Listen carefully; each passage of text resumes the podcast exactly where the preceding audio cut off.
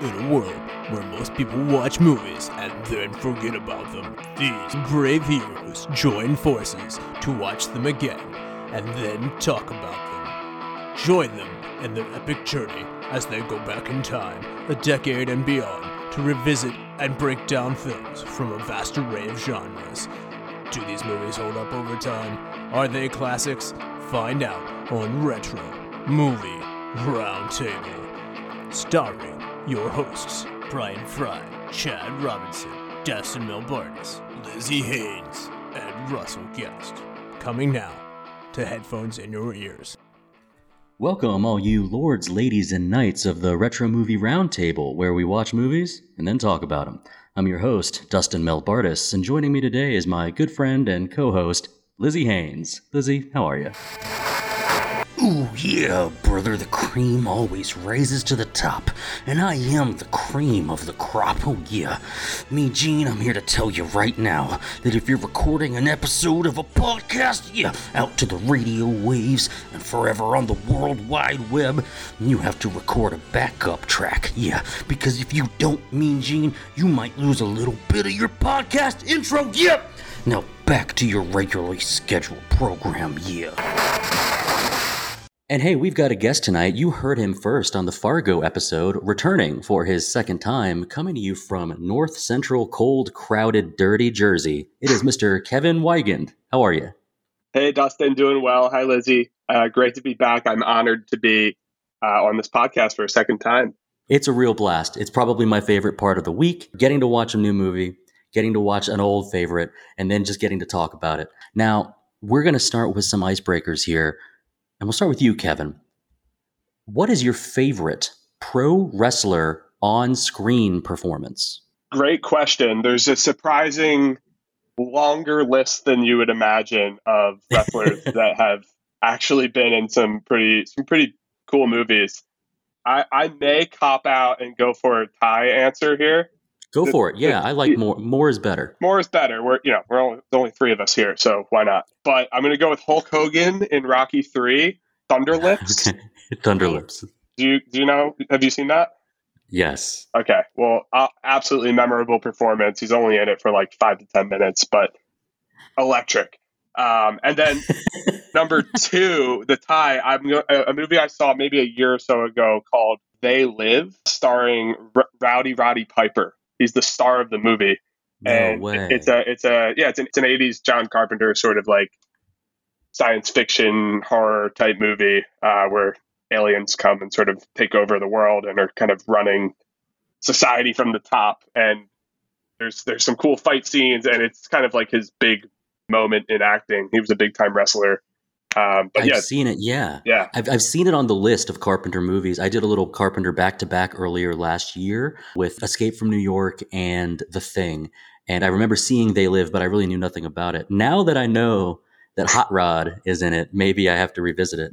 Uh, Lizzy, how about you? I don't know if you are a fan of wrestling at all, but pro wrestlers, they sometimes end up on screen. What's your favorite performance? So I chose Maui from Moana.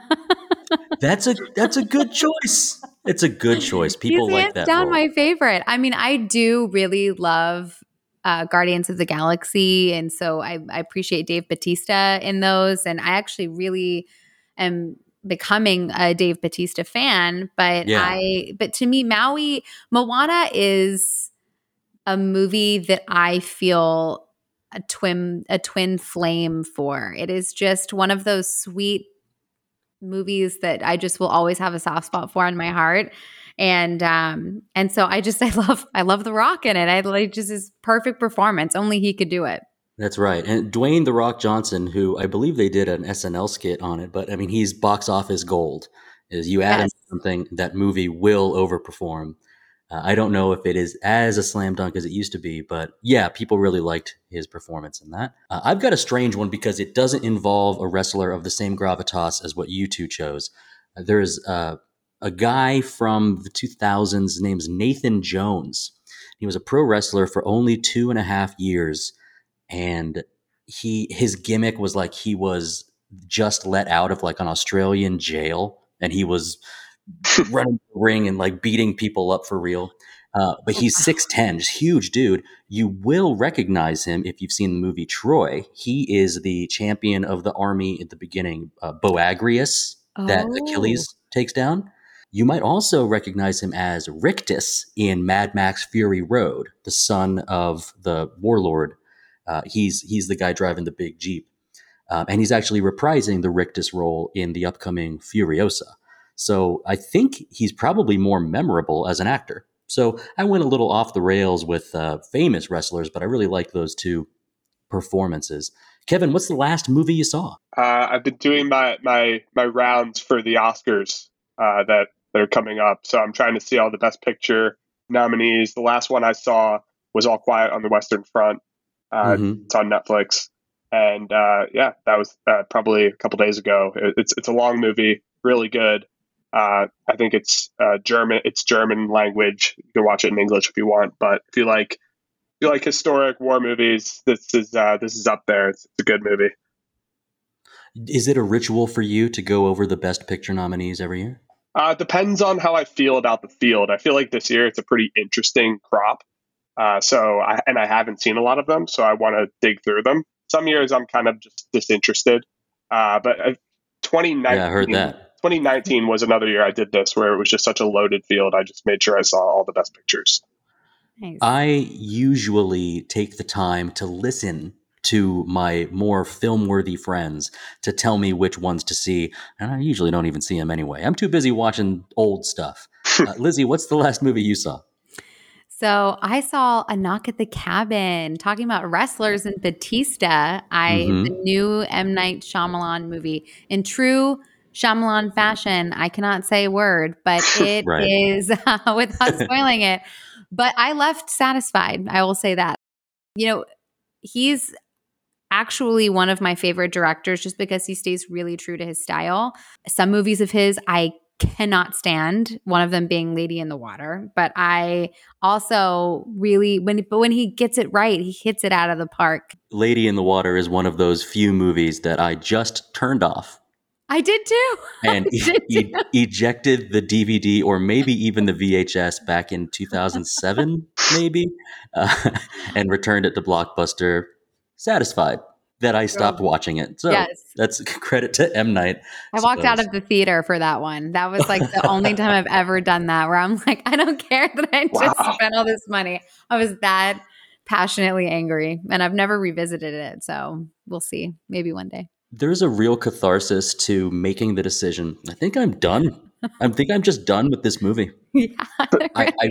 I wish I would have done that for Detective Pikachu. Oh, I thought that was cute. I watched that with my son though, so maybe that's why. But uh. I, I didn't watch it with a critical eye. I was like, "Oh, look, there's Charizard," and yeah. yeah, I did. I did leave the theater with a, a small group of friends, and I did immediately say, "I think that's the worst movie I've ever sat through oh no, in a theater." But I didn't walk out on it, so it's got something for it. Uh, the last movie I saw, and it had a little bit to do with what we're going to cover tonight, was uh, I I had a little revisit to Black Swan. nice. On top of its accolades, and on top of uh, it, kind of took over the media for a moment. Like, oh my gosh, have you seen it? And it was at, at a time when there was a real fervor for it. I actually missed it when there was uh, kind of a hullabaloo about the movie. Uh, but I this is my second watch, and I, I thought I, I, I always get drawn away, or I guess uh, encaptured by the music of that movie as well. Uh, growing up in band and orchestra, that kind of thing. Uh, but yeah, it was a great watch because I was in kind of an Aronofsky mood. Because tonight, Lizzy, what are we covering? We are going to cover The Wrestler. From 2008, yeah, two years before Black Swan, uh, The Wrestler, starring Mickey Rourke, Marisa Tomei, and Evan Rachel Wood. Six million dollar budget, but it did gross 26 million. It placed number 105 in the box office, so it didn't like break the bank or anything. It wasn't uh, huge on the top of the list. Right ahead of it was we all remember Street Kings, right? At 104. Anyone? Anyone? Keanu, Forest Whitaker, Chris Evans, Street Kings? Yeah, I didn't think so. Nope. Uh, what about Shutter? That was Yes. the movie that placed behind it. Yeah, with Joshua Jackson. We love Joshua Jackson around here. We sure do. Yeah, the number one movie that year, can't blame him. That was uh, The Dark Knight. Hey, we did an episode on that. Listen to episode 83 of our podcast. Now, for The Wrestler, IMDb rating of 7.9. Rotten Tomatoes, the critics give it 98%. That's high. And our audience score gives it 88% too. Now, this is award season, and this this movie was nominated for a bunch of awards. Best performance by an actor, that's Mickey Rourke. Best Supporting Role for a Female Actor, that's Marisa Tomei. It did win at the Golden Globes. It won at the BAFTAs. Uh, we had a Screen Actors Guild nomination, once again from Mickey Rourke. Uh, we had some Independent Spirit Awards wins, one for Aronofsky uh, for our Best Male Lead, that's Mickey Rourke. Best Cinematography, uh, Maryse Alberti. So a whole bunch of nominations and distinctions, which is wonderful. And I feel like after watching this movie twice, uh, it's granted. Now, Kevin, this found its way onto our list because you had presented it. Had you seen this movie before? Yeah, I'd seen it once before, maybe two or three years ago. What what was the circumstance? Did it just come across your feed, or did something um, say, "Oh, you know, I never got to it"? What was it? It, it? it definitely popped across my feed. I don't think it was something I went seeking out but I was familiar with it getting some buzz when it came out in 2008 and being just like movie about a wrestler. It's like not that interesting. Seems kind of weirdly specific. I'm I'm I'm going to be a pass on this. Back when I was in high school, and I yeah. just remember kind of. It, you know the, the Rotten Tomatoes was really strong. It was Aronofsky, and I was like, I'll check it out. I don't really know much about Mickey Rourke, and, and the plot seemed pretty simple and straightforward and I was kind of wondering what it had to offer. So I, I, I watched it. Lizzy, what about you? Had you seen it before? I had never seen it before. So I remember all of the buzz about this movie when it first came out. And Dustin, I'm a little bit like you in the aspect that I if I don't catch it while it's hot, then it kind of mm-hmm. just like falls away and and so I just had never really revisited it. One of the things I love about this podcast is it gives me the opportunity to do that. I had no idea really what to expect when I first watched this movie. I feel like I should have though, seeing as who directed it. yeah. It was I wasn't fully prepared for how dark of a movie this is. This is a dark film. I also am totally detached from wrestling in all facets. So for mm-hmm. me, I found it interesting from an educational perspective of like how that fourth wall breaks but also man i mean this movie was like uh, we needed to pick me up afterwards. I mean i need to watch like oh, something oh, yeah. my kids watch afterwards like a palate cleanser. Um, but overall i really do appreciate why this movie got the clout that it did because aronofsky does an amazing job of exposing the human condition and mickey rourke was fantastic.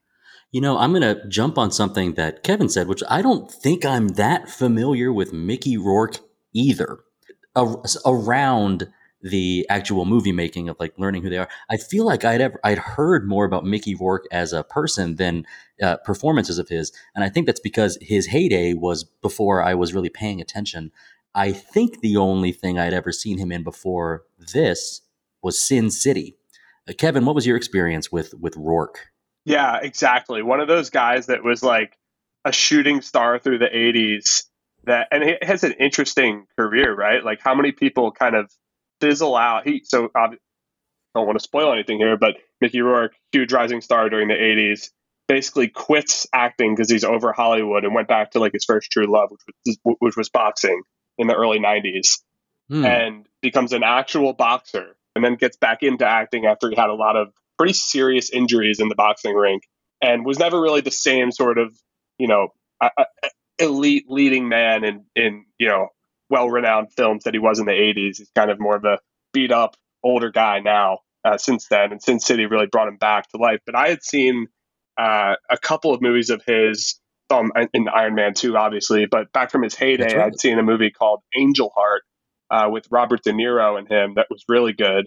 And I also saw a movie called Body Heat that he's in. That's a pretty, I think, a oh, pretty famous right. movie. Yeah.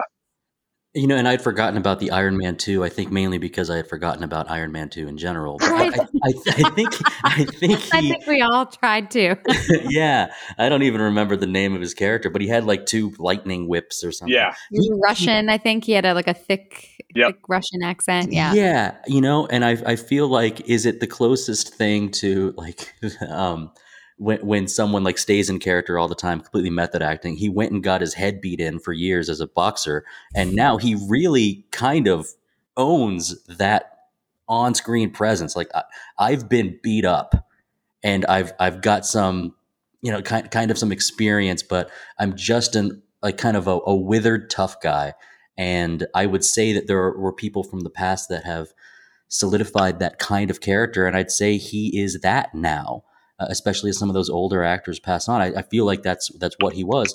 And so coming into this movie, I had also never seen it. I remembered the buzz. I was expecting, and it wasn't because of the Aronofsky name attached to it, but I was expecting this to be gritty, which it is. I don't think I was expecting it to be quite so bleak, and that's where the the the draw for me actually ramped up because I do like you know, audience think what you will about this, but I do like art pieces about people in pain. I like art pieces about people overcoming, and this uh, kind of scratched those kind of artistic itches that I had. Uh, Lizzie was laughing at me because as we joined the podcast recording today, I was listening to Clint Mansell's uh, Requiem for a Dream piece, Lux Aeterna, like like the opposite of psyching yourself up, like really wearing yourself down. And so this kind, this movie I kind of did expect the uh, a certain amount of darkness, but it hits you pretty hard with the bleakness. Now that you've revisited it, Kevin, do you think that it holds up still? Absolutely. I it, I feel it, it, was a great rewatch. Uh, it's it's a movie I probably will watch every five or so years. I think the rest of my life. It's it's um, it, it doesn't feel like it's 15 years old. It feels uh, you know fresh and you know just as credible as as it did when I saw it a few years ago. And I, am just curious, like I, I, think when I'm going in to see a Darren Aronofsky movie, I'm definitely expecting bleak. Yeah. Uh, so I think that comes with the territory with this stuff.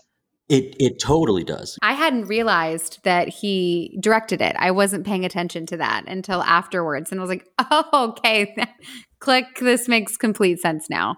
Um, but yes, I'm familiar with his movies like Black Swan and Requiem for a Dream, um, Mother, which is just a yikes movie for me. so I um, after after that it all came into focus. Mother's the one on that list that I hadn't seen, and then I remember not remembering anything about Pi. Uh, but it's not that uh, you kind of you kind of wonder what direction the bleakness is going to come from. And there, there's another thing where, and we'll get into it later, where I, I, was almost expecting things to be way worse than they were. Instead, we were seeing a more realistic pain as opposed to something a little more outside yeah. of the head. And so that's where uh, it's with with the expectations coming in. I, I was pleasantly surprised with this first viewing of mine. And we're going to talk way more about this movie, but first, we're going to throw to a little ad break. When we come back, Lizzy's going to give a great plot summary for this movie. So if you haven't seen it, give us a pause. Go watch The Wrestler from 2008. When we come back, we're going to talk more in depth. See you on the other side. Welcome to the All 80s Movies Podcast. I'm Bill.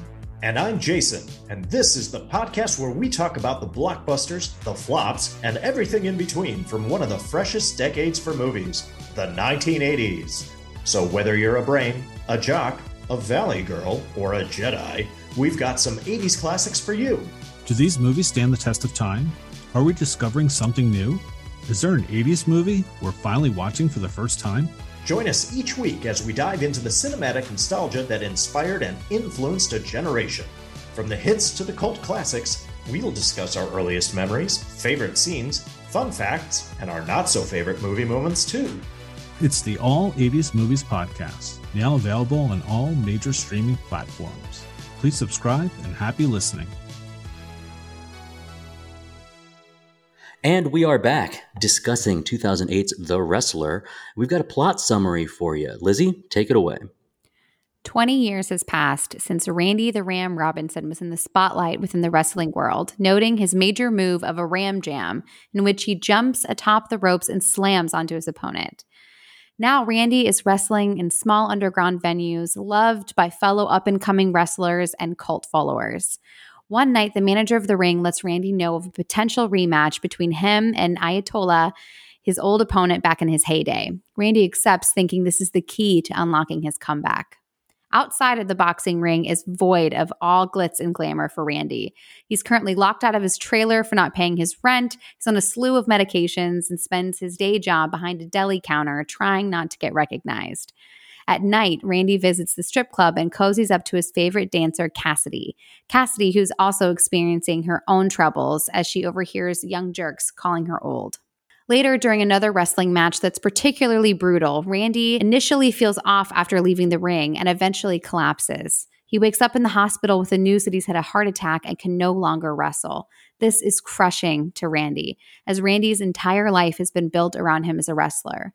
He has quite literally abandoned all aspects of himself outside of wrestling, including relationships with his daughter. Randy now is forced to deal with the reality that he has no connection to the world or to himself outside of the ring. One day, after ruining things with Cassidy and his daughter, Randy has a colossal meltdown in the middle of the deli, in which afterwards calls his old manager, saying that he's in for the rematch with Ayatollah. Cassidy shows up before he enters the ring and tries to convince him to walk away, but Randy says this is the only way he knows how to be. Randy gets on the stage and gives a heartfelt thank you to his fans, and the two begin. Right away, Randy feels the effects of his heart. Ayatollah catches wind and tries to call it quits, laying on the ground for Randy to win. However, Randy won't quit. Randy stumbles onto the ropes as his heart begins to give out and finishes his signature move, the Ram Jam. That's right. And our last scene of Randy flying through the air. The last thing we see is his boots coming towards the bottom of the screen, and we hear the roar of the crowd. Uh, which I believe this you could look at this. You know, two years later, he does Black Swan. Very similar themes in that with how this ends. But I was having a lot of trouble thinking about like how to start our discussion. And so I, I was thinking you could say that this movie follows just Randy, where you could say that it follows Randy and Cassidy. Now, I prefer the former, where we're looking at like Randy the Ram, like we're looking at his career, post career. But including both of these characters does shift our attention and our focus a little bit to like what it is to be past your prime. And I was sort of wondering what the focus is here. Is it on the bleakness of how hard life is afterwards, or is it just sort of the realization of being past your prime. Kevin, what do you think about this? I think it's both. I think you nailed it. That's a great way to put it. Like it's it's about Randy and it does you know, that's what works about this movie is how realistic it pulls back, how realistically it pulls back the curtain on even somebody who, you know, is headlining Madison Square Garden 20 years ago in a high profile wrestling match. You know, maybe he yeah. was wealthy then, but right now he's beyond past his prime and it's showing you that in gory detail. And that's what i think is really interesting. It doesn't hold back. It's very it feels like some you know this could be somebody living in the apartment next to you. It's it's very it's wow. probably what happens to a lot of ex athletes and even ex actors mickey rourke kind of had an arc like this in his career. It just hits a lot yeah. of the right notes. And i think it's interesting that he bonds with cassidy probably as another you know it's probably he sees something similar uh, in her that he's dealing with, and I think he he is you know he warms up to that and he, he's attracted to that and he feels comfort in in that they both kind of ha- are having that realization. I, I'm curious, and, and not to just pose another question here, but is is Randy throughout the movie like yearning for more? Is he trying to have a you know a true comeback, or is he kind of okay with where he is and understands who he is? Because uh, I would argue he's he's not really trying to have a comeback. He's just trying to make it through his life and enjoy it. And he's he's he knows exactly where he is and who he is, and he has some regrets, sure, but he's he's not really reaching for something more. I've got an answer, but I'll let Lizzy take this.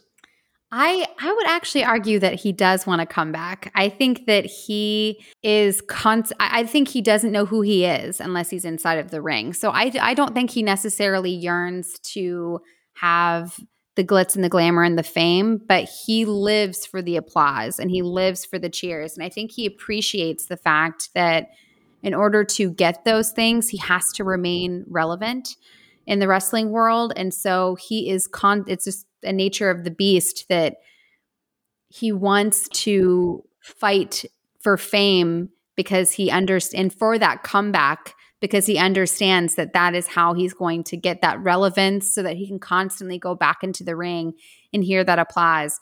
And I think, I don't think Randy knows who he is without wrestling. So I think that's the only way that he knows how to be. So I think having fame is just the key to, I guess, coasting for him almost. It's like relevance for him is what makes his life have purpose. That uh, disappearing behind the deli counter is Yes. is not the ideal. I am so glad that you jumped in first, Lizzy, because I think the opposite. I do think he knows he's washed. Yeah. And I think there's heat, excitement for late career, one last match. It's a combo of I get to relive the fame again, the big main event again, the opening credit style cheers for Randy, for the Ram, Ram Jam, and against Bob the Ayatollah, who the bad guy. I think he wants that. But I think he I think this movie does a good job of showing us slowly that he's not stupid. And I'm not saying you thought he was. I just I think I don't think he's a dumb guy, uh, I, and I don't think he's like a big lunk. Uh, I think I think he has an acceptance of my career is over. This is the, this trailer that I'm barely able to afford. Like like this is about all I have left, and he's gonna keep going to the tanning salon and going to get his hair done, and he's gonna keep going with the PEDs and the growth hormone, with the fast talking, slick uh, street peddler of the drugs. Like he, he's he's holding on to it because it is all that he knows. He even says something about when he hands the little toy over to Pam slash Cassidy. Yes. He says like, "Hey, you can give this to your little boy." Uh, he's, "Hey, it's a three hundred dollar collector's item," and she says, "Really?" He goes, "No," because he knows that he's not worth that anymore That's fair. and he may have been worth it some at some point. I think he was. Uh, Kevin, you hit like he's probably making a lot of money, but the lifestyle of the being on tour with professional wrestling will take a lot out of, and that is only too true. That we hear stories all the time of the unfortunate early passing of these pro wrestlers and other athletes as well. And that's going to kick me over to something I, I wanted to bring up as well, which is that this movie warrants the question what your experience with professional wrestling was going in. I think, Liz, Lizzy, you said that you don't really have any experience, but what about you, Kevin? Yeah, not really much. Like I, I didn't grow up following the WWE uh, or idolizing any of these people. I kind of loosely knew who they were, but I, I always I was more a sports guy. I, the the live sort of competitive physicality. Mhm. Like I that's what I like, and I always was like, well, I know wrestling's fake and it's Right. scripted, uh, so I'm not that interested in it. But honestly, now as I'm older, it's like it's just so unique and weird that it's almost more interesting to me now that it's like I can't believe these people are doing this stuff. So It is both interesting and weird. Uh, L- Lizzy, have you ever tuned tuned into Thursday Night SmackDown or Monday Night Raw is War? Uh, I had a friend. Well, I have a friend. They're still my friend. That um, shout out to Pat. uh, That Shout out to Pat. Um, that Pat Jet. very much into WWE, and so I just by proxy would if we went to a sports bar and it was on somewhere, he would kind of point our attention to Yeah. to the screen. But in my mind, like I, I at the risk of just sounding like just so basic. I just could not never be bothered with it in my mind. Like this is just too silly. Like I can't handle this. This is just too much for me. And um yeah, I just have always tapped out. I've never had an interest. I will say I after watching this movie, I I still have zero interest in Right. watching, watching wrestling yeah, this movie wasn't meant to get you like into this it. did not pique my interest, but I do think at least developed a respect for what these people go through. I mean, it's brutal. I don't, I can't say I completely understand it, but I can at least respect the craft of they're very devoted to what they do and they're really hurting themselves out there. they are really hurting themselves. They're going through incredible, rigorous training. Now, here's something that I, I always think is kind of fun when you're with loose acquaintances, when you're with your closest friends. Occasionally, you learn something new about the people that you know. And I was a huge wrestling fan. I think until maybe freshman or sophomore year of high school, where uh, every Monday night, and I, I, I will say my uh, my dad took me to a pay per view show uh, in Louisville, Kentucky. Actually, Nice. um, so nice. I've, I've seen, and my heyday was um, starting with like uh, Bret the Hitman Hart and Shawn Michaels back in the '90s. I was I was a little too young for the Ultimate Warrior and Hulk Hogan days. Uh, Macho Man Randy Savage was still a big deal when I was around, and I, I paid attention for a while. And then I remember a college roommate turning on uh, wrestling one night and I remember specifically the frame of what I saw, which was two wrestlers with microphones in front of their faces, like yelling at each other. They were doing a kayfabe fight, like they were they were dissing each other, and the diss was happening. The two people were on the left and right side of the screen because the center of the screen was a movie poster for John Cena's most recent movie and it was very clear like this isn't even about the supposed fight between these two this is just a two minute long advertising for some john cena movie Mhm. And it's really really gone that direction and it's incredibly weird and still exciting. Uh, now kevin you said something like oh, i was more into like actual sports.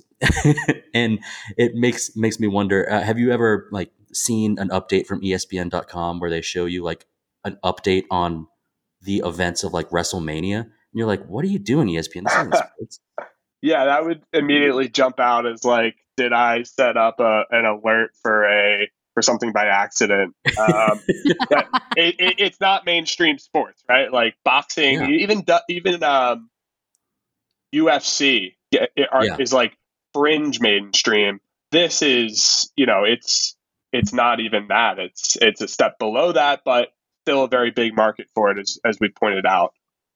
Well, speaking of like mainstream, it's not catching the people that are into the the traditionally athletic, like the big four American sports.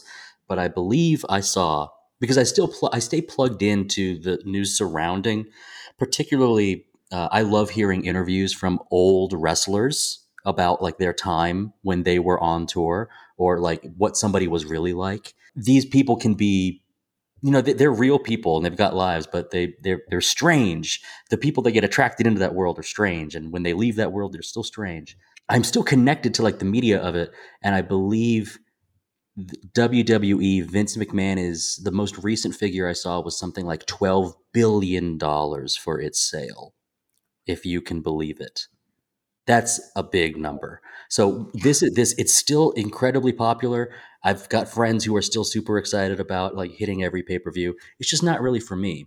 But this movie is definitely for me.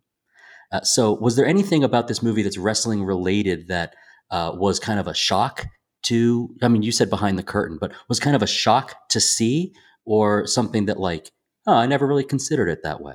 I remember so early on in the movie, he takes a razor blade and snaps it and then tapes it onto his wrist. And Aaron and I are debating, my husband and I were debating of like what that is because you can't completely tell in the very beginning. And I'm like, why is he, what is he doing with the razor blade? Why is he doing that with the razor blade? Mm-hmm. And Aaron's like, I don't think that's a razor blade. I'm like, yes, it is. And I'm thinking, I had imagined that was going to go in a totally different direction. I, I want to hear what you were imagining because I I, had actually made a note about the razor blade, so I want to hear it. I had not seen this movie. So I was thinking, like, is he? And I mean, I watch a lot of like slasher movies. So I'm thinking, is he about to like crank it up to 11 and just like, like, murder this Kill guy like, on the middle of the like what is he about to do with this razor Oh, blade? man. and i was thinking that he had it on his wrist and that while they're fighting he keeps putting his wrist up in the air kind of to kind of make this like jabbing motion. And i'm thinking like is he gonna poke this razor blade out and just slash this guy? I had no idea what to expect. And then it was revealed when his opponent pushes him on the ground he takes the razor blade out and cuts his own forehead with the blade to try to depict as if he's you know that opponent the big actually really bludgeoning got him. damage caused him this trauma when Yes. in reality it is uh, you could say it's scripted it's it's fake he just cuts himself a little bit so where he can get some blood for the show of it Exactly. Yes. To be like, oh, you really got me there. And it's um Yeah. it was that was jarring. I had no idea that and like the barbed wire and the staple guns, like it was just that was a lot. And I had no idea that that kind of stuff actually happened. I always imagined, again, because I never watched wrestling, Right. that it's almost choreographed in movies how you when you're about to punch somebody in a movie you just get really close to their face and then the other person just knocks their neck back Yeah. i always imagined it was completely fake and um so it, it was news to me that they're really getting getting hurt out there That's a great point. Like it's fake. The outcomes are fake. It is scripted. You know, these people might not actually be great fighters, but at the end of the match, they're still pulling staples out of people. Like that's real. Yeah. Like these people are in some pain. Like they're cutting, they're giving themselves scars. Like there is a, a element to it that is real. Um, so I also didn't fully appreciate that it wasn't 100% fake, like you said in a movie where you know it's fake blood or it's something like that. Like there is a degree to where it's actually like, whoa, this is real. Um, my Yeah. favorite part though of wrestling related, and this is probably my my favorite little stretch of the movie for whatever weird reason, is just watching all the behind the scenes prep for the match. Uh, spray tanning, steroids, the hair, Mhm. the hair, buying uh, you know, like aluminum foil, trash can lid type things fit for yes that was a great I- scene I- Yeah, he did the over the yeah. counter treatment. yeah, I, I loved all that stuff. Like just seeing how slapped together it all was and how improvised it was and you know the stuff that they do to get ready for for this they're you know they're professionals and they've, they've got to do these things you don't think about when they show up in the ring Oh yeah, and you got to think it's a it's a tour to Yeah. where these these people are going from city to city to city, likely in the same vehicles on the same plane or in the same bus, or at this level, like in the same van that somebody found a cheap deal. So we're all going to pile in this van and go, you know, to Atlantic City, and that's when we're going to do this fight, and then we got to go up. Uh, you know, if they're lucky, you know, MSG, but like there's- there's it's these people have to like live with each other. It's like the Harlem Globetrotters and the Washington Generals traveling together. That like, oh, this is th- these people are human. They live with one another, and they they. I, I actually really enjoyed that too. Is when Randy is showing up to the room with all the other wrestlers in it, and they're all just like chatting. And oh, how's your brother? You know, how are you? Oh man, I love you. Did a great job all right, hey, it, we got to get the crowd over. So I'm really going to work your leg. And then somebody off screen goes, no, actually, we're doing a work the leg. Oh, okay. Well, maybe we work the neck. Um, like they're they're workshopping it. It's like an improv troupe. it's funny yes very much so It's funny, and I believe that's that's really accurate. I believe that's real. That these these people forge really great relationships, and they forge actual like rivalries. Now we didn't get any like negative relationships from Randy's side with the other wrestlers. Most of the people he seems to interact with sort of respect his gravitas, wouldn't you say? Like he he's kind of known as oh this, this guy's really putting in his time even way past his prime. Oh yeah, I mean even Ayatollah, who is supposed to be his big opponent, when he sees that Randy's hurting, he's like, "Hey, let, us call this. Like, um, let's call it a day." Like, there's, um, you know, these big buff guys that talk such a big game to each other, but then, like you said, it's like they're all one big team in the locker room, kind of deliberating what they're going to do. And I did really Yeah. appreciate that camaraderie. It was, it was, it made all of that really watchable and easy to digest for me. yeah you Yeah. compare it to something like like the rocky franchise which is obviously very different but like th- those fighters those opponents they all hate each other on a physical on Right. a personal level and in the ring it's it's war and this is the exact opposite it's you know we're we're actors in a play together how can we you know sell the audience What a great way of putting it. Yeah, we're putting on a show. That's why we're here. We're the traveling circus. It's Mhm. closer to a circus than it is to football. Yeah. Yeah. Uh, I, I thought that was great too. Now, um, I had known about cutting. I had known about like folding chairs. There are still people that fly off of stuff and land into tables. All that stuff's real. Now, like like as far as the physical damage that can be done to people, I think it's likely we're at a position where as- it's the the point of where ex wrestlers or late career wrestlers end up meeting early demise is likely due to drug addiction, uh, alcohol addiction, like uh, abuse of the things that they needed in order to maintain their own bodies. Now, with Randy in this movie, it's it's the hardcore match against an actual hardcore wrestler, a guy named Necro. I think his that's his name in the movie too.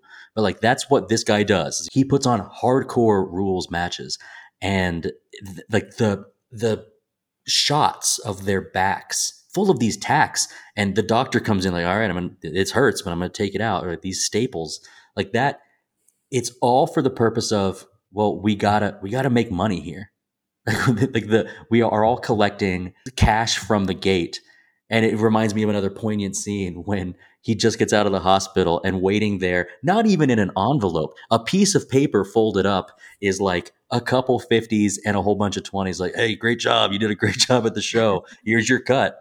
And it's like, oh, that's kind of all this business is at this point in this sort of past your prime time.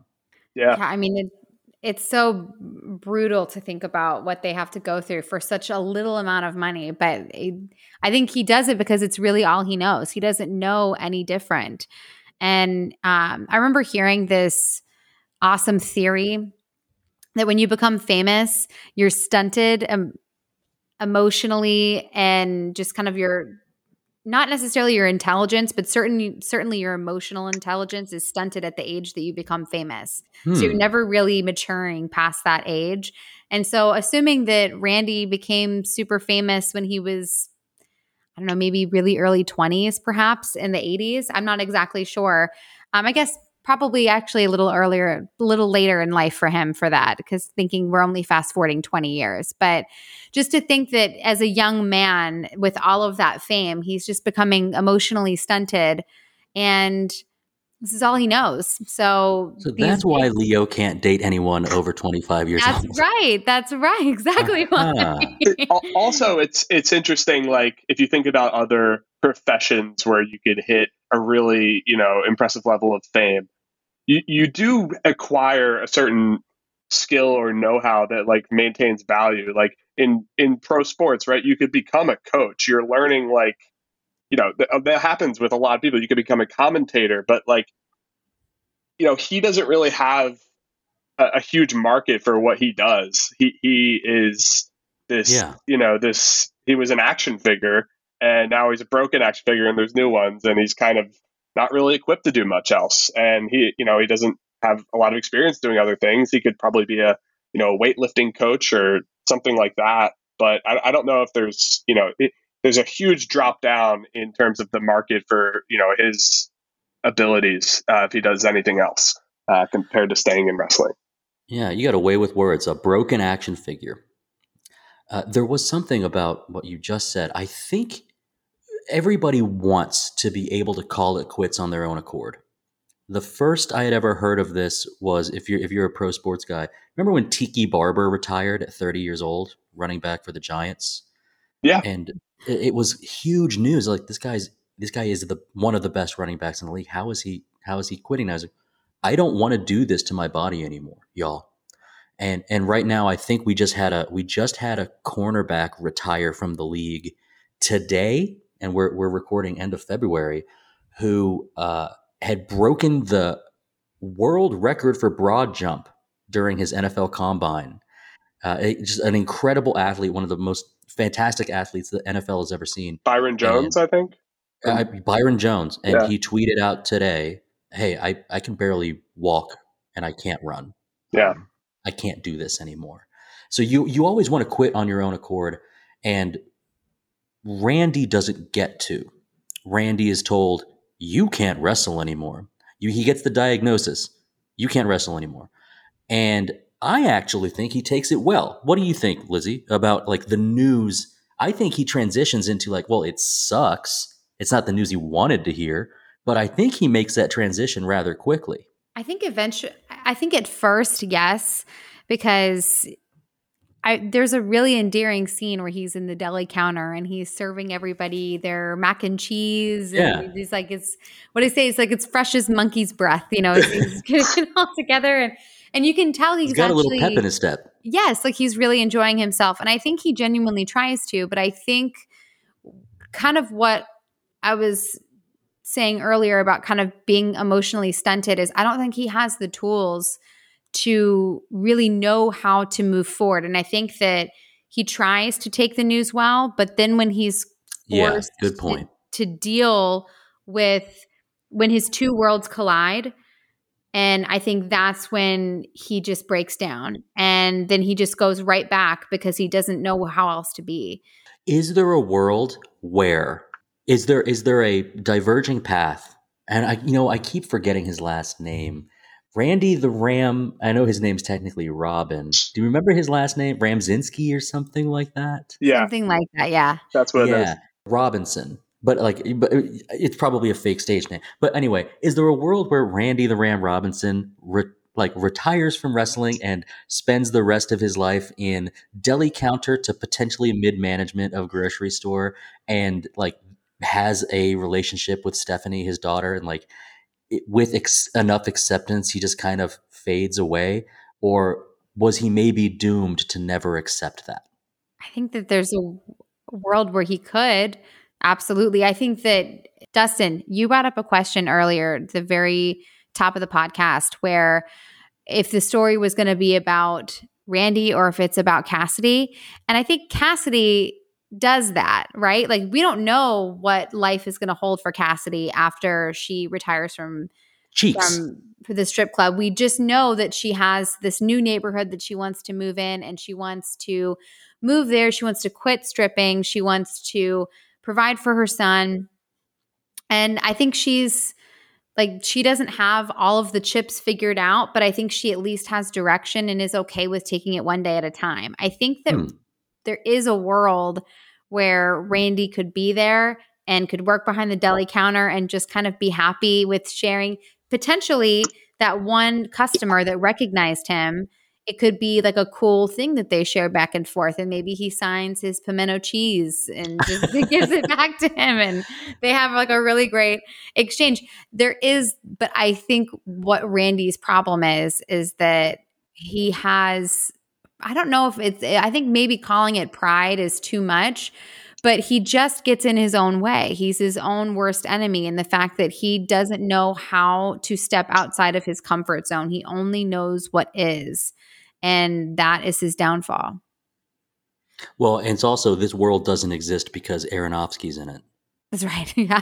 it's not a There's a string of events that leads to the our downfall here and it's it's on a couple days since I've seen it, but I believe it's something like he is is interested in kind of making Cassidy his gal, and I, I do I do want to talk more about her, but uh, he's kind of interested in, in that, and she puts up this wall.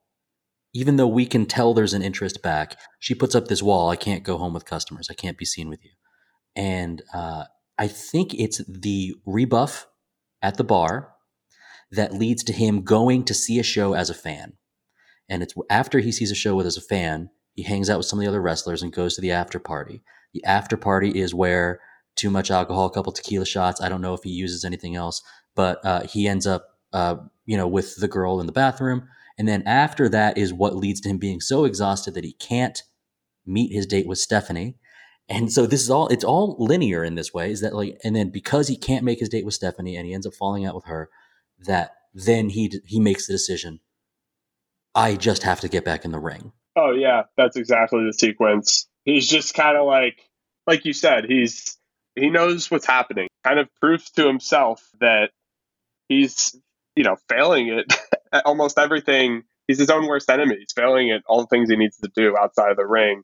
And I think he just kind of says, you know what, screw it. I I'm mad at myself. I know this isn't good for me, but I'm going for it because that's what I've got. And that's where the movie kind of shifts into this like this very existential realm of like, you know, what do what you know, what do you do with your with your time here on Earth? And and that gets yeah. me thinking about that kind of stuff. And I, I think it becomes kind of a you know, you say bleak, but there's like a very like heartfelt sweetness to this movie too, where it's uh a guy just kind of really accepting, you know, what he loves and what who loves him back and, and going for it. And uh, it, that's kind of the last and the last third of the movie is really him him heading in that direction. I think you're right. I think we, w there's still an amount of like he understands what he is and what he can do, and that while we as the audience are watching him make that realization, it is um, appropriate. Like like you're kind of agreeing with the like the choice that he feels like he must make. Now we we talked about Stephanie a little bit. We learned that Randy was absent as a father. Remains absent mainly due to Stephanie's wishes. Uh, from my wrestling lore kind of history, it's well known that the tour can take you away from your family, or you end up raising your children within the wrestling world, uh, which is how we get a lot of retired wrestlers become uh, involved in the business side or they become trainers. If you look up like any any wrestler, any pro wrestler on Wikipedia, it'll it'll give you a hyperlink to who they were trained by. And all of the and all of those people who were trained by they used to be pro wrestlers and it'll show on their wikipedia page it'll show you who they were trained by. Like the world is big. But in this instance the wrestling world took randy away from not really mentioned mother but also stephanie how do you rank the importance of this strained randy stephanie relationship to the overall force of this movie I think Stephanie is an amalgamation of what could be for Randy. I think that he looks at his daughter in the sense of all the things that he should have done. And and I think initially, you know, with the the initial run in that they have where she, you know, blesses him out and then I think with the gift, and then they go on a nice little walk together, and then they agree to go on their date. It's like in the very beginning, Stephanie is this representation of all of the the life that Randy could have had, and then later she represents the potential of what could be. And when that relationship becomes completely closed off, when she just writes him off 100%, like, we are done, I never want to see you again, mm-hmm. that's when everything falls apart for him because now he no longer has any crutch or connection tethering yeah, thread. him. Yeah, exactly. Yes. So he just, it's completely over for him in his mind. I think you said it really well, Lizzy. I think he knows that he was, he obviously knows he wasn't a good father but in a weird way, I don't know if he totally regrets not being there. And, hmm. he, and when he says, he says, I think he says, I just don't want you to hate me. I think that's what he says. And it's kind yes. of like, I know I was bad. I had to do do it for me, but like I just don't want you to hate me. Like that's all I want is just you not to hate me. I think that's like a really nice line. It really it really shows where he's coming from. Yeah. And that's a great scene on the pier or by the shore. It's kind of a gray day. They're going on their walk. It's clearly cold. As part of that that monologue, you could say, he also says something like, "I was the guy that was supposed to save the day and make everything okay for everybody." And I think what's likely happened and is off screen and is unexplained is that there was a lot of money made and it got lost somehow, likely in a selfish way. That is what led to Stephanie saying, You didn't do anything for us. Like he recognizes that he, he, he failed in that aspect. But I think he's also, he, perhaps he's not being 100% truthful into thinking that uh, his role as a star was for the purpose of making everything okay for the family back home I don't know if that's true. I, I think, think, he it, was maybe more involved with I'm a star. Yeah, it's a little bit like in Breaking Bad and like the beginning when Walter's like, everything I do, it's for my family. And like, maybe so. But once we reach season four, it's like, ah, I'm pretty sure this is not for your family anymore. And uh, no, I completely agree. I feel like, and from my perspective, it's, well, I don't know how else to be. So this is just what I'm going to do he's just super aware of who he is, where his yes. boundaries are, where his comfort zone is. He's ultra aware of all that stuff. Absolutely, yes. There's a lot of things he doesn't know, uh, but he does, in a way, know thyself. He kind of knows what he is and what he what he can be. With this sort of atmosphere that we're in, we've got the '80s sort of glam rock and pop rock of uh, bang your head, metal health. Uh, I think it's actually the end of the movie where he he enters the ring to Sweet Child of Mine, which I don't think uh, had been in the movie beforehand. It was much more of the Mötley Crüe. But we got that scene in the bar with Cassidy where they're they're rocking out to the music. And that's where like you get to see that you get to see him really joyful for a moment, don't we? Where and, and I think Lizzy, you'd maybe said the emotional stunted, like when you get famous, and, and, like there's a reason why both of them are saying like, yeah, the '90s sucked. This is when things were good, and like it's, what? but it's both joyful and sad to see them like only reveling in the past in that way.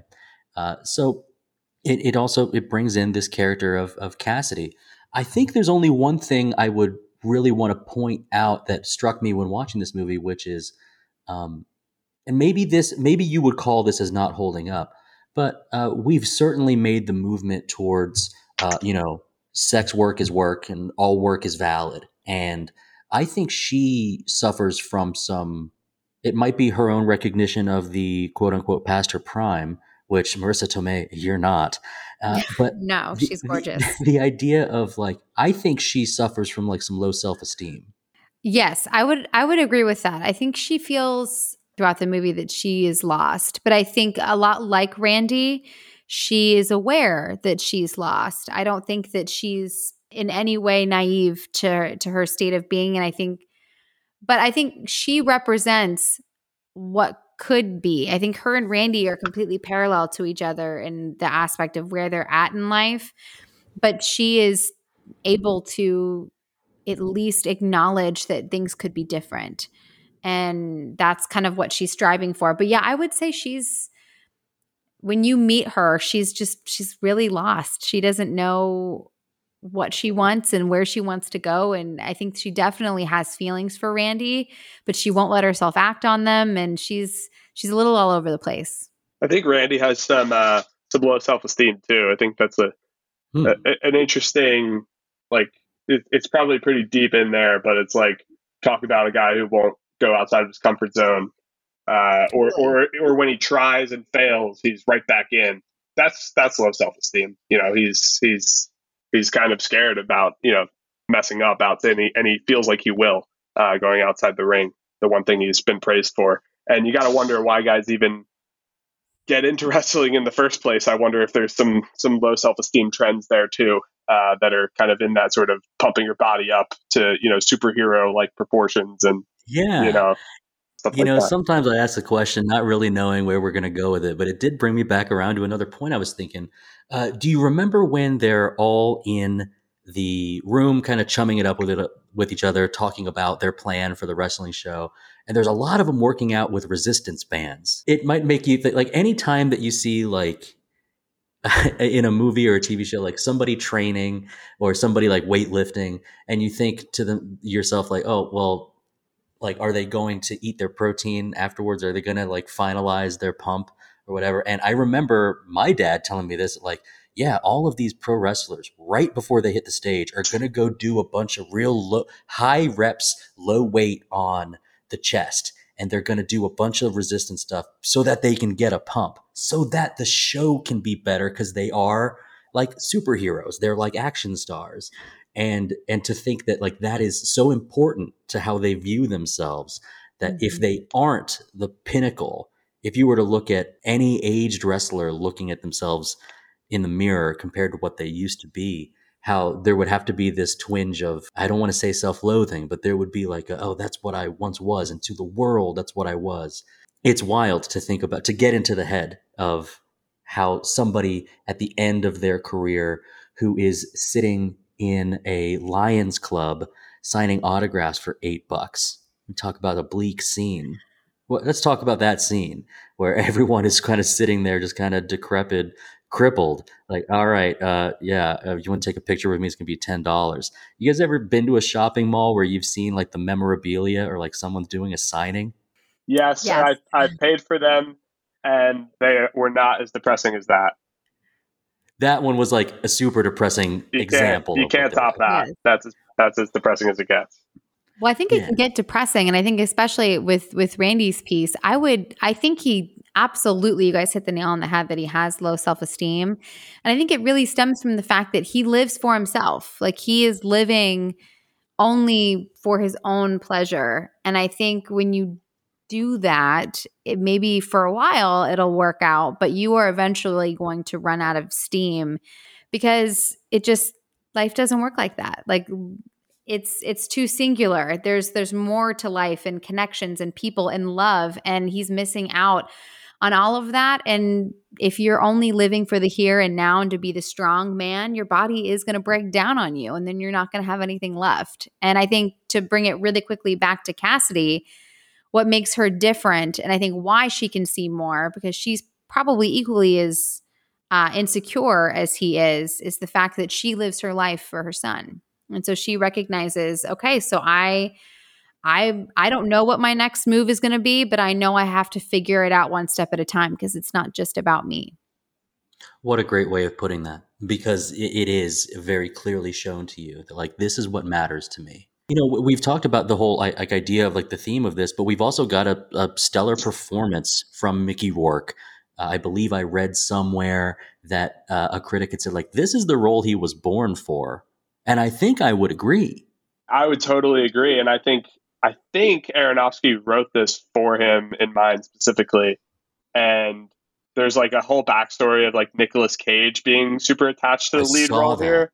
Yeah, and then there's this there's this drama of like Nicolas Cage was too busy and worried he couldn't bulk up in time for the role, and like wanted to give it to Mickey. And there's another story that he was let go, and it, there's a and then there was Mickey Rourke. Since he was a wrestler for like five years, he was first firstly very put off by how the wrestlers sort of interacted behind the scenes and so, like how they spoke to each other, how they, you know, maybe talked about choreographing things. And he was like vehemently against the way the script was and only agreed to do it if Aronofsky let him sort of redo all of the dialogue uh, the way he wanted to do it. Uh. And Aronofsky signed off on that. Um, so, you know, a lot of this is Mickey Rourke really injecting his own sort of experience into this. And then um, also, he did steroids for the role. He used wow. Uh, steroids, really? yeah, to get you know that body. We're like that. he's got a steroid body in wow. this movie. It makes perfect sense, and I bet he's this isn't the first time he's done them either. It kind of fits into what we were talking about with like the difference between like quote unquote real sports and performance sports is that like if there's not some type of like competitive advantage like it's one thing to be good it's another thing to be a champion like another thing to win. Yeah. And when performance enhancing drugs help you win, we have a problem. When performance enhancing drugs just help you perform, maybe we don't have so much of a problem. Yeah. it's interesting. Um, I bet the insurance on that movie was through the roof. Oh wow, yeah. uh, couple, just a couple more like interesting little parallels I found. Uh, yeah. Mickey Rourke's father basically left his family when he was a child to be a professional bodybuilder, which is pretty interesting when you think about his role in this movie. Um, you know, sort of being absent for his child. And then yeah. uh, the song he walks out to, "Sweet Child o' Mine," we talked about earlier, Guns N'. Roses.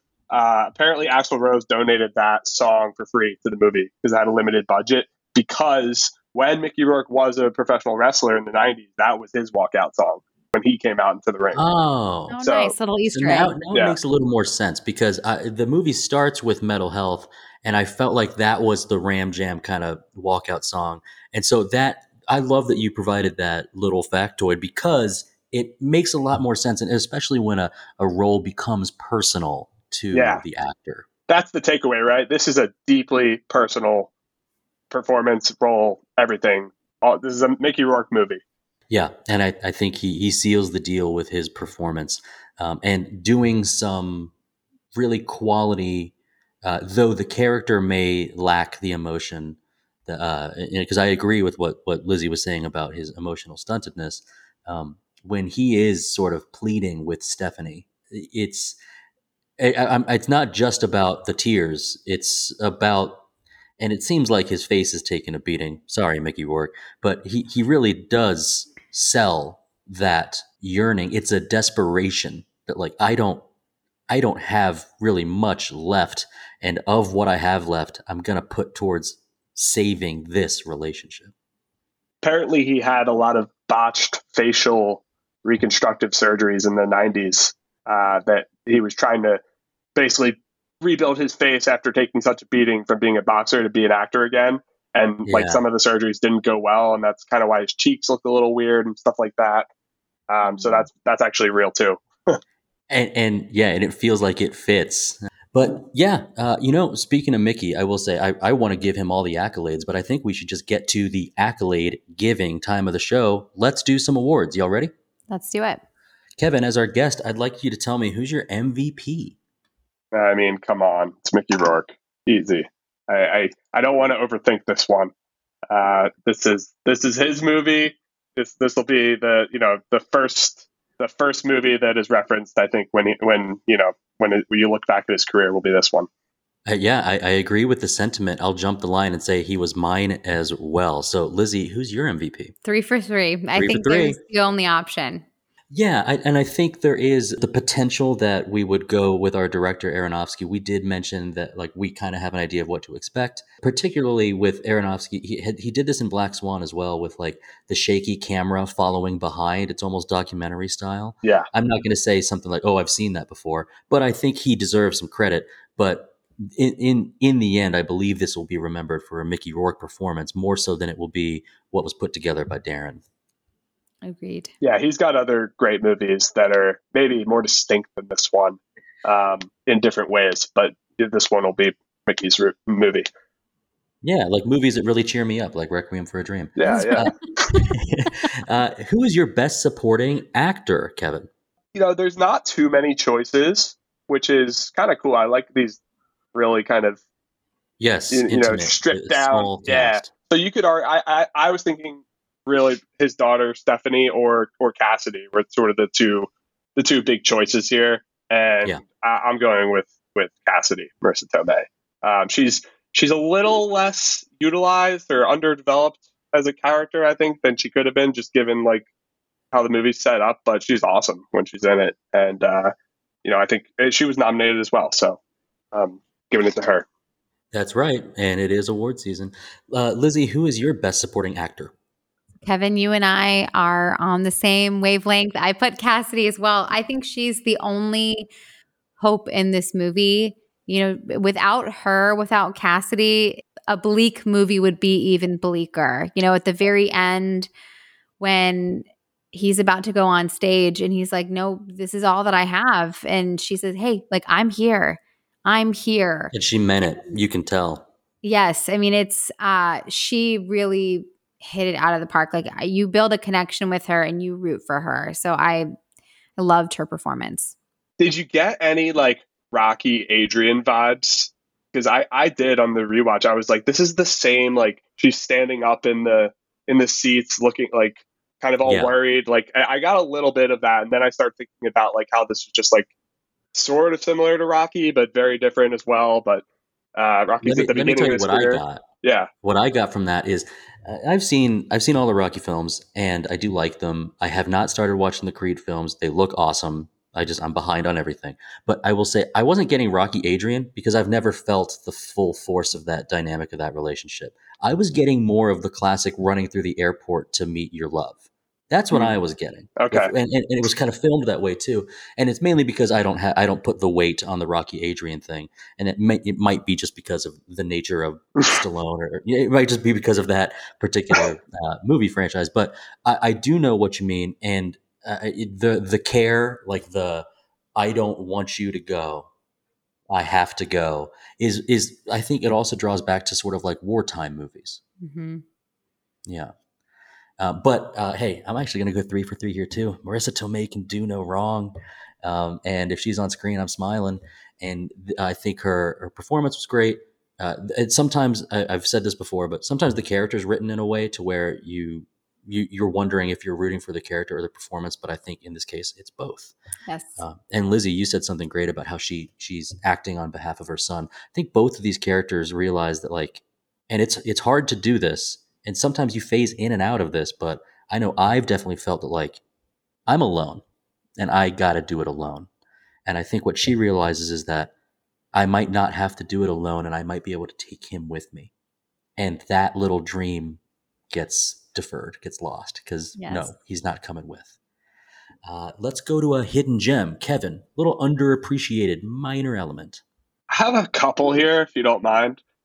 Not at all. One, just all the you know, this central. This movie just screamed Central Jersey, and that's where I am right now. And it, it's like Dirty Jersey. I, I just like see these places everywhere. Like the, the supermarket, uh, he's in an Acme supermarket, I believe. Like he's, um, it's that that that that boardwalk is in Asbury Park. I think they use that in Sopranos as well. Like it's it's just a very like Jersey. Some of the town names like you wouldn't know them unless you've kind of been here. I think they just nail that uh, that vibe. I, so that's a little hidden gem I just wanted to throw out for the Jersey people.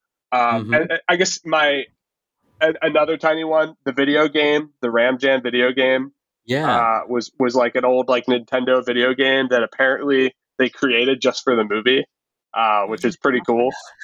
Um, I don't know. I wonder, yeah, I wonder if they could actually because it, it's either they created the video of uh, of a game that was eight bit like that, or they created a game that you could like move the wrestlers around. Either Yeah. option's great, but it sounds like they actually made a functioning game, which is incredible. And then the, the last one I'll throw out are just like I think it's interesting that like they're they're throwing all these '80s references out there with all the bands and stuff like that, and then there's there's there's some like late 2000s little references in here that I just want to throw little little shout outs to. There's like uh, Call of Duty 4 reference. Uh, Yes. that, that was a big game back then. I remember when I was a kid, and there's like a Vampire Weekend poster on the wall. I saw Um, that in Stephanie's room. Yeah, I saw that. So like it's it's the time capsule going both ways when you're looking at at it now. So Uh, I was just talking to my cousin about listening to or like seeing a Vampire Weekend show. I think two months ago. Uh, yeah, I, I noticed that poster on the wall as well. Lizzy, a hidden gem for you. So I put Scott Siegel, who is the drug dealer in the movie, because he is an actual drug dealer in real life. I read What? when I did, I did some research. I did some research on the movie, just like reading some of the little factoids of it. And apparently he was arrested about a month later for steroid possession. Come on. Like Oh, man. movie. And I was like, wow, way to do this guerrilla style, Darren. I wouldn't have expected it any different from Cannot believe it. anything like- less from you. who can I find in Central Jersey? that, uh, yeah, oh, I, I, I can't believe it that that because he was caught before the movie came out. If that- if that- Yes, like, had- yes, exactly. that's Yes. We didn't even get to see the premiere. Oh yeah. Oh well. Uh, well, mine mine is actually the the technical jargon of the wrestling world. I was going to go with uh, watching Pam Sun play with the Ram Jam action figure, but the, the technical jargon is really good. There's there's one in particular that's very early that made me think that this was Aronofsky diving deep into a niche kind of world, the same way that he did with ballet with uh, Black Swan. Is the guy he's fighting the the the Mohawk guy says something like, I'm thinking I do a low blow for the pop so we can get the heat and I'll fi- follow it with a bulldog. And then after that, well, and so the low blow into bulldog, you see it in the ring. You see him do that exact thing. And normally I would expect with like choreography that like, oh, this has to be planned ahead of time and you have to, you have to know your blocking and you have to rehearse it. But it sounds like they just made it up on the fly and it, it happens. And the filming of those in the ring shots is also very good, very close. So I thought that was another thing it had going for it. But yeah, the, the technical jargon was for me. You've got a tough one, Kevin. Recast someone in this movie. Who are you going to recast? yeah, there wasn't any like characters I had a problem with per se, so I just had some fun with it. And Yeah. uh, I went with that guy Necro, and Mhm. I would I, I suggested I, I don't think he has the right body for it, so it might not go well. But do you guys know who Brett Gelman is? Yes, I do. I They they kind of look alike, so I feel like that could have been a funny, wacky guy to have in that role that kind of looks just like him, uh, and would be you know it would be fun. I think Brett Gelman's probably most mainstream thing, perhaps, is he was in season two of Stranger Things. Is that correct? He, I think he might be in every season um, of Stranger Things, and he's guy? he's in Fleabag as well, which is a very popular show. That's right. I I know him from uh, improv comedy world. Uh, he's a hilarious dude. I think that's a smart. That's a smart recast. Speaking of the comedy world, I, I almost targeted Todd Barry. I think Todd Barry holds a special place in a lot of uh, people our age and older uh, of of his comedy. But I think he played the uh, the Acme Mart manager well. Who's your recast, Lizzy? So I would have thought it would have been cool if they had recast Ayatollah for The Rock, but as himself rather than as Ayatollah. I thought it would have been really neat to have like this meta reference to be like, let's instead of having him fight somebody that quite possibly is also washed up and kind of in a similar situation as him, why not have somebody that crossed over and was able to stay relevant and then had big success. So not only is this a fun comeback, but this is also somebody that's completely representing all the things that he maybe wanted at one point but was never able to to reach. Wow, And um, I thought that would have been kind of cool. that would be kind of cool. It, bizarre. Bizarre. I think you but just I want to mean, see more is- of Dwayne the Rock Johnson. It's a bizarre movie. He's like, "Do you smell?" Whatever that he's doing. if you smell, la, la, la, la, la. okay. Well, um, so I, I've got something close to that actually. I'm actually also going after Bob Ayatollah here. Um, the actor did a fine job as as portraying like the guy who's like, hey, he's successful. He runs like a car dealership in New Mexico and or Arizona, sorry. And I was thinking there it would be fun to get uh, another actual wrestler in there. There are several uh, actual still performing pro wrestlers in this movie. Several of them got started old. Uh, Dave Batista, for instance, when he was like a huge deal in WWE, he was 40. He's an old dude. Uh, he was able to keep that physique on for so long. My choice is replacing uh, Bob Ayatollah with a guy named Ron Simmons, who was the first black champion in professional wrestling. And Ron Simmons uh, performed under the name Faarooq. And Faarooq was part of a stable called the Nation of Domination, which is where a young Dwayne The Rock Johnson got his start in the Nice. WWE. So our answers were through a long list of uh, wrestling lore somehow connected. So yeah, I want Ron Simmons in there, especially since he was well known for being like a really tough guy in like on tour and being hard on rookies. To see him play the rather affable Bob the Ayatollah, who has a good post wrestling career, I think that would be that would be fun. Wow, he was a, he's in the College Football Hall of Fame too. That's right. On his Wikipedia. Florida State. Yeah, Florida State drafted into the NFL, but yeah, obviously, right. obviously a big time wrestler. And uh, Dwayne the Rock Johnson played at Miami, I believe. Huh. Okay, so uh, now let's get to some cinematic stuff. Kevin, what is your best shot of this movie? Um, this was a tough one. There was a couple I could have went with, uh, and I, I'm gonna go. I, I just don't really like picking one of them because there's like three that I feel really good about. But I'm I'm gonna go with the uh, with the finale, the the, the final scene uh, where he Mhm. climbs up on the ropes. Uh, that whole that whole scene, I think is just like awesome. Yes, I, I, I know what you mean. Lizzy, what is your best shot? Oh my gosh, that's my best scene as well.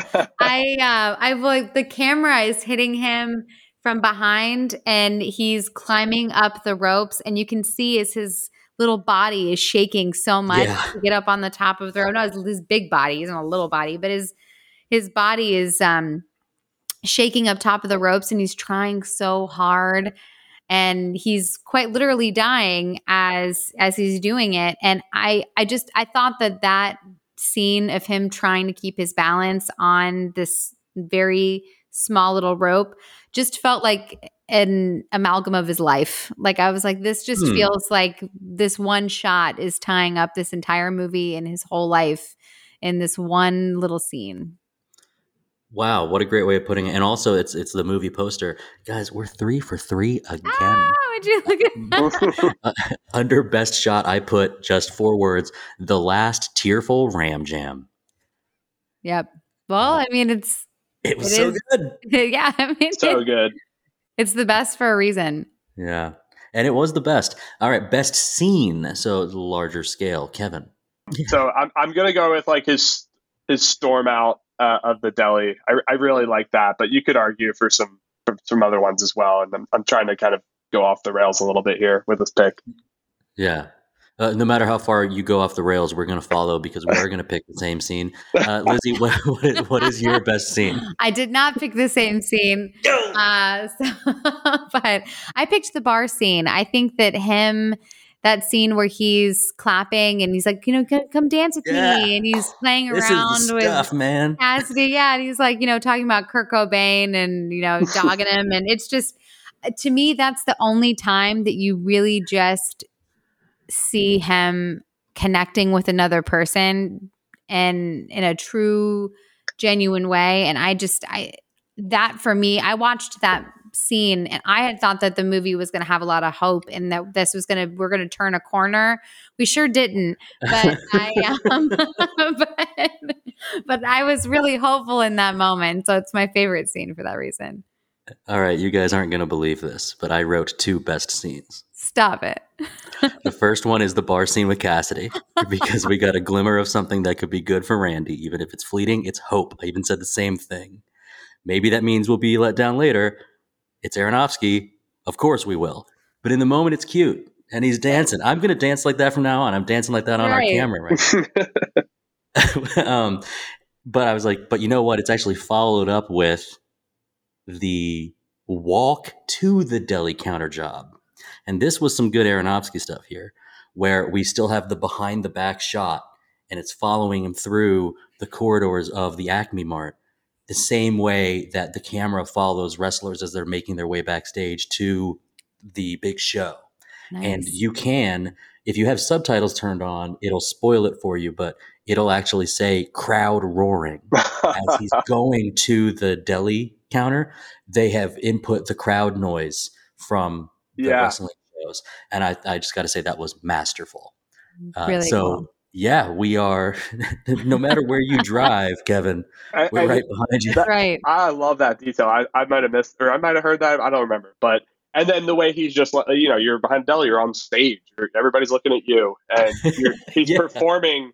You know, like he, he's killing it. I mean, talk about you know a cool guy to be, you know, working at a deli to be buying meat from. That's that's who I want working Yeah. at my deli until he gets, you know, upset.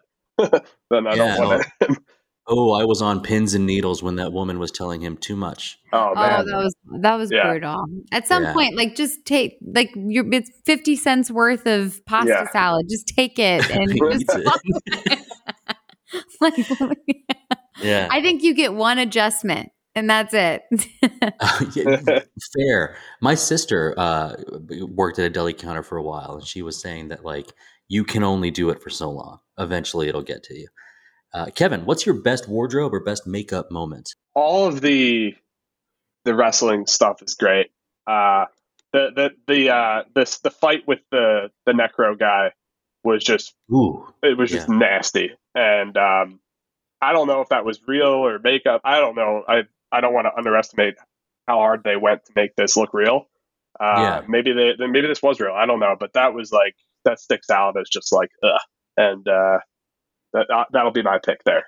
yeah, and it's a good pick. You have to presume they, m- m- whether through some type of full body prosthesis or like a like a latex covering somehow. I don't know either, but yeah, it, it really did stand out. What about you, Lizzy? I, I put the razor blade. I know that technically it's Wardrobe, yeah, an inanimate object might not be the wardrobe piece, but because he puts it on his body, I feel like it counts. it counts. And um, I really, the, as I said earlier, that caught me so off guard. And up from the maybe three minutes that that was put in on his wrist until he actually used it, I'm on the edge of my seat. Like, what is he going to do with this? What is what is he about to do with this? Why did he just tape that in his? And so I um, that captivated me. Yeah, uh, mine is I, actually I I couldn't pin one down. Uh, no pun intended. No pin intended. Uh, no tack intended. But the his hair transformation throughout the movie when he's getting it professionally done, when he's not getting it professionally done, and when he hasn't gotten it done in a while and it like looks just like a straight white. I, think that shows us it, it really ref- like the the grayness of the area, but it also makes him appear aged. Um, he still looks fantastic with like his jean jacket, like he's still uh, in great shape. But the hair really shows like the amount of work he has to go into to keep up this character. Um, which is the the classic. I think this was once used with Justin Timberlake, but the classic ramen noodle color hair. Um, yes. yeah, like it, it makes a lot of sense for that type of character. All right, a couple left. Kevin, you got to change one thing about this movie. What do you change? I mean, I'll cop out by saying I don't want to change anything. I love this movie, and I think it's nearly perfect the way it is. Uh, I am going to give you guys an extremely hot take here. Um, I would be okay with if at the end, given who Aronofsky is, if there was some sort of, just for a moment, like a supernatural little like Mm-hmm. ram transformation happening. um, there, yeah. Black Swan. There's something Yep. like that there. I haven't seen Yes. the whale, but that's another animal. I don't. I wouldn't be shocked if there was something there. They really doing- use makeup well to transform uh, Brendan Fraser. yeah, and and the ram jam. If it was just like even something out of the corner of your eye, you see a you know a horn or something like that. I wouldn't be. I wouldn't be against that at, at the end. I don't think it ruins it. I think it adds more mystique to it. Okay, I wouldn't be against it either. It would. It, I tonally it seems odd, but I like odd. I, I'm I'm actually for it. Or if you were to hear some type of like a Billy Goat, like Just Like don't know. sound? Yeah. I leave it up to Aronofsky. I mean, he clearly chose not to do it, but huh, yeah, yeah, and he did. He but he does play around with sound. Uh, what about you, Lizzy? What are you changing? Okay, follow me on this journey really quickly. So he's at the hospital, right? And they he's getting ready to go home and he looks to see that his bright green sweatpants have been cut in order to give him surgery, right? And so he looks at his fancy pants and is all disappointed that they're cut and just tosses them in the trash. So, we're not doing that in my version. We're going to take them home with us and sew them back up together. Maybe he has a friend, or maybe it's Cassidy. Who knows? In the life, they would have to do this work themselves. There's no seamstress doing this work. Yes, who knows? So somebody is finished. So, some friend with a sewing kit is going Yeah. to fix his pants for him. So he fixes his pants. These are the very pants that he is wearing when he goes to fight Ayatollah. And Cassidy in the her big scene where she's like, "I'm here. Don't go. Don't go." He he goes. He agrees he's going to leave. And he goes into the dressing room. He changes into his streetwear and he doesn't know what the next steps are going to be. He takes his fancy pants and that's when he tosses them. That's when he tosses them. Okay, so pretty huge change. So you really buried the lead there. The huge change is that he doesn't go to his last ride uh, with his final ram jam, but you made it all about when he dumps the pants. pants are important because the pants can represent like they're ripped and they're broken and he's like oh no like the, my pant my career my life it's ripped and i'm gonna fix it and then now Not i'm my gonna throw it away because i don't need it anymore the pants are, the, the pants are more than pants um but yeah ultimately he's gonna go with cassidy that's that's the big thing Yeah. i'm Yeah. Well, it makes sense. I'm glad we were along for that ride. yeah Mine is green adjacent. So uh, it might change one thing is I do think the bleak level is in the perfect bleak range it needs to be. Um, I'd like to see Stephanie more successful. She's kind of on her way towards what her life could be with the odds stacked against her from being young without a father. Um, and I'd like her to be successful. And when he gives the two gifts, the joke gift of the ugly jacket with the S on it, and then the real gift of the pea coat, I'd like to see a scene where she's successful or like in the middle of her everyday life, or maybe he's like driving by, like checking up on her, and she's like having a game night with her friends, or she's doing some studying at the library, and she's wearing the ugly jacket. Love I'd it. like that. i think that would have been cute Love that. I like Crank, that. crank up the hope a little bit more Yes. before you rip my spine out, please. yeah right Or, or maybe she shows up to the final match and is wearing Oh, it. Something yeah. like that. yes that would have been a good one wearing the s jacket i Yeah. like it I love Yeah, that and S he- jacket.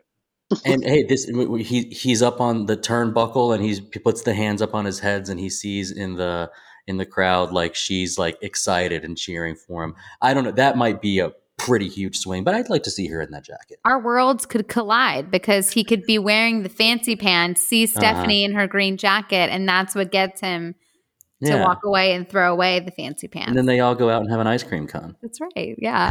It's a happy ever after. I like that ending.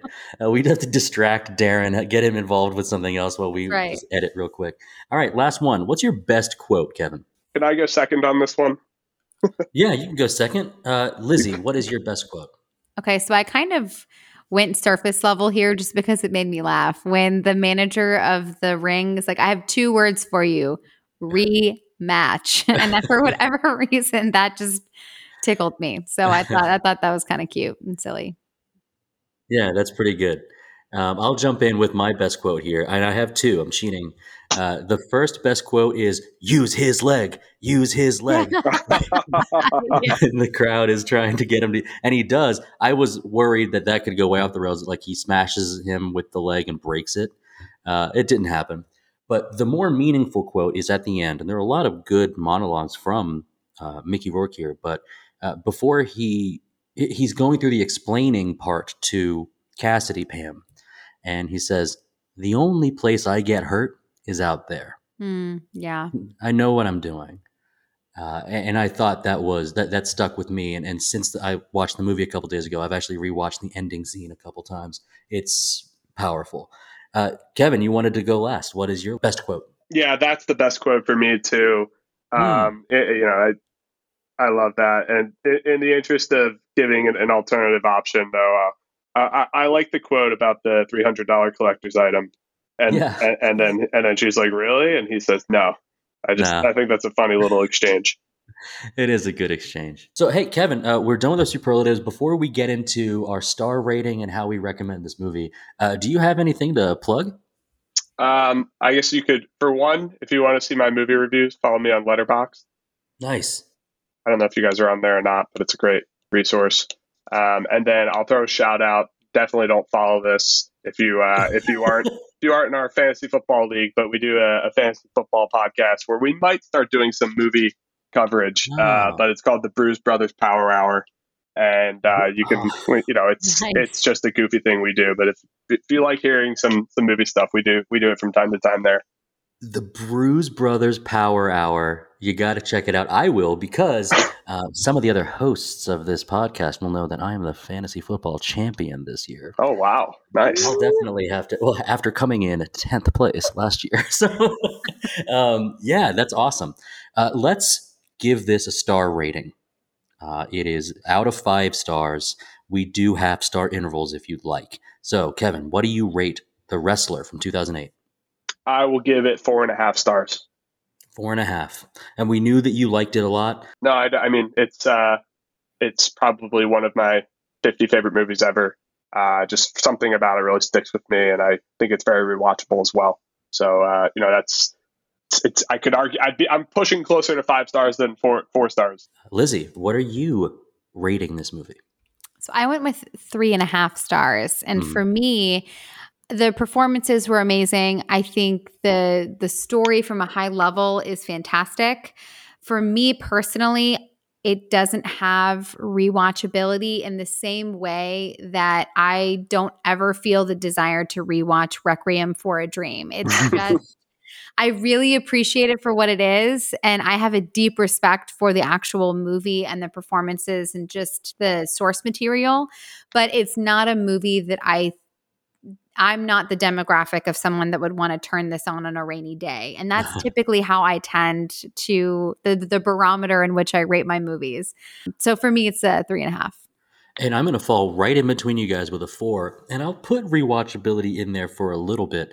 Um, I'm I'm a four, leaning four point five because I've got a, I've actually got a big pro wrestling history pedigree.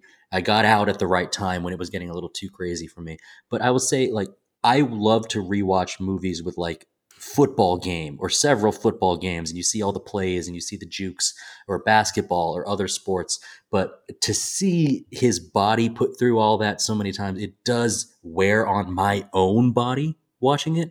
Uh, so that's part of why i would go maybe closer to the four instead of 4.5 but i do think uh, it is uh, a recommendable movie and i do recommend watching it especially if you if you don't know what it's about um, and if you didn't see who directed it I think it's uh, it's it's worth your time. So yeah, we uh, are hovering right around the same area. Now uh, we are going to close out our amazing award season with some movies for next week. Lizzy, can you help me out here? Yes. I don't know about you, Dustin, but I feel like I need a palate cleanser after after all of these heavy topics. So Yeah. this this next week we are going to be talking about all things fun and silly. We've got three classic comedy musicals to pick from. All right. So we've got option one A funny thing happened on the way to the forum from 1966. A wily Roman slave schemes to earn his freedom by romantically uniting his master with a courtesan. But matters get complicated when he ends up dragging his neighbors around him, leading to chaos. Option two, The Court Jester from 1955. A hapless carnival performer masquerades as the court jester as a part of a plot against an evil ruler who has overthrown the rightful king. Finally, option three, How to Succeed in Business Without Really Trying from 1967. Armed with the titular manner, an ambitious window washer seeks to climb the corporate ladder. What's it going to be? You're right. We need a palate cleanser. Uh, I'm going to go with a funny thing happened on the way to the forum. Nice. Good And choice. That's a recent one, right? No, that's what, 60 years ago? All right. 66. Retro movie indeed. Well, Kevin, thank you so much for joining us. Yeah, this was a blast. Hopefully, if, if I'm on again, hopefully we can uh, do maybe a happier movie. yeah, next time. And thank you, all you lords, ladies, and knights of the Retro Movie Roundtable. We invite you to reach out to us. We want to hear from you. Subscribe, rate, and review to us on Apple Podcasts, Spotify, Google Podcasts, Stitcher, Pandora, or wherever you get your podcasts. Subscribe to our YouTube channel. It's mostly audio only, but we're adding some fun things in here or there. Give us a like on Facebook, Instagram, and follow us on Twitter at movie underscore retro. Email us at retromovieroundtable at yahoo.com.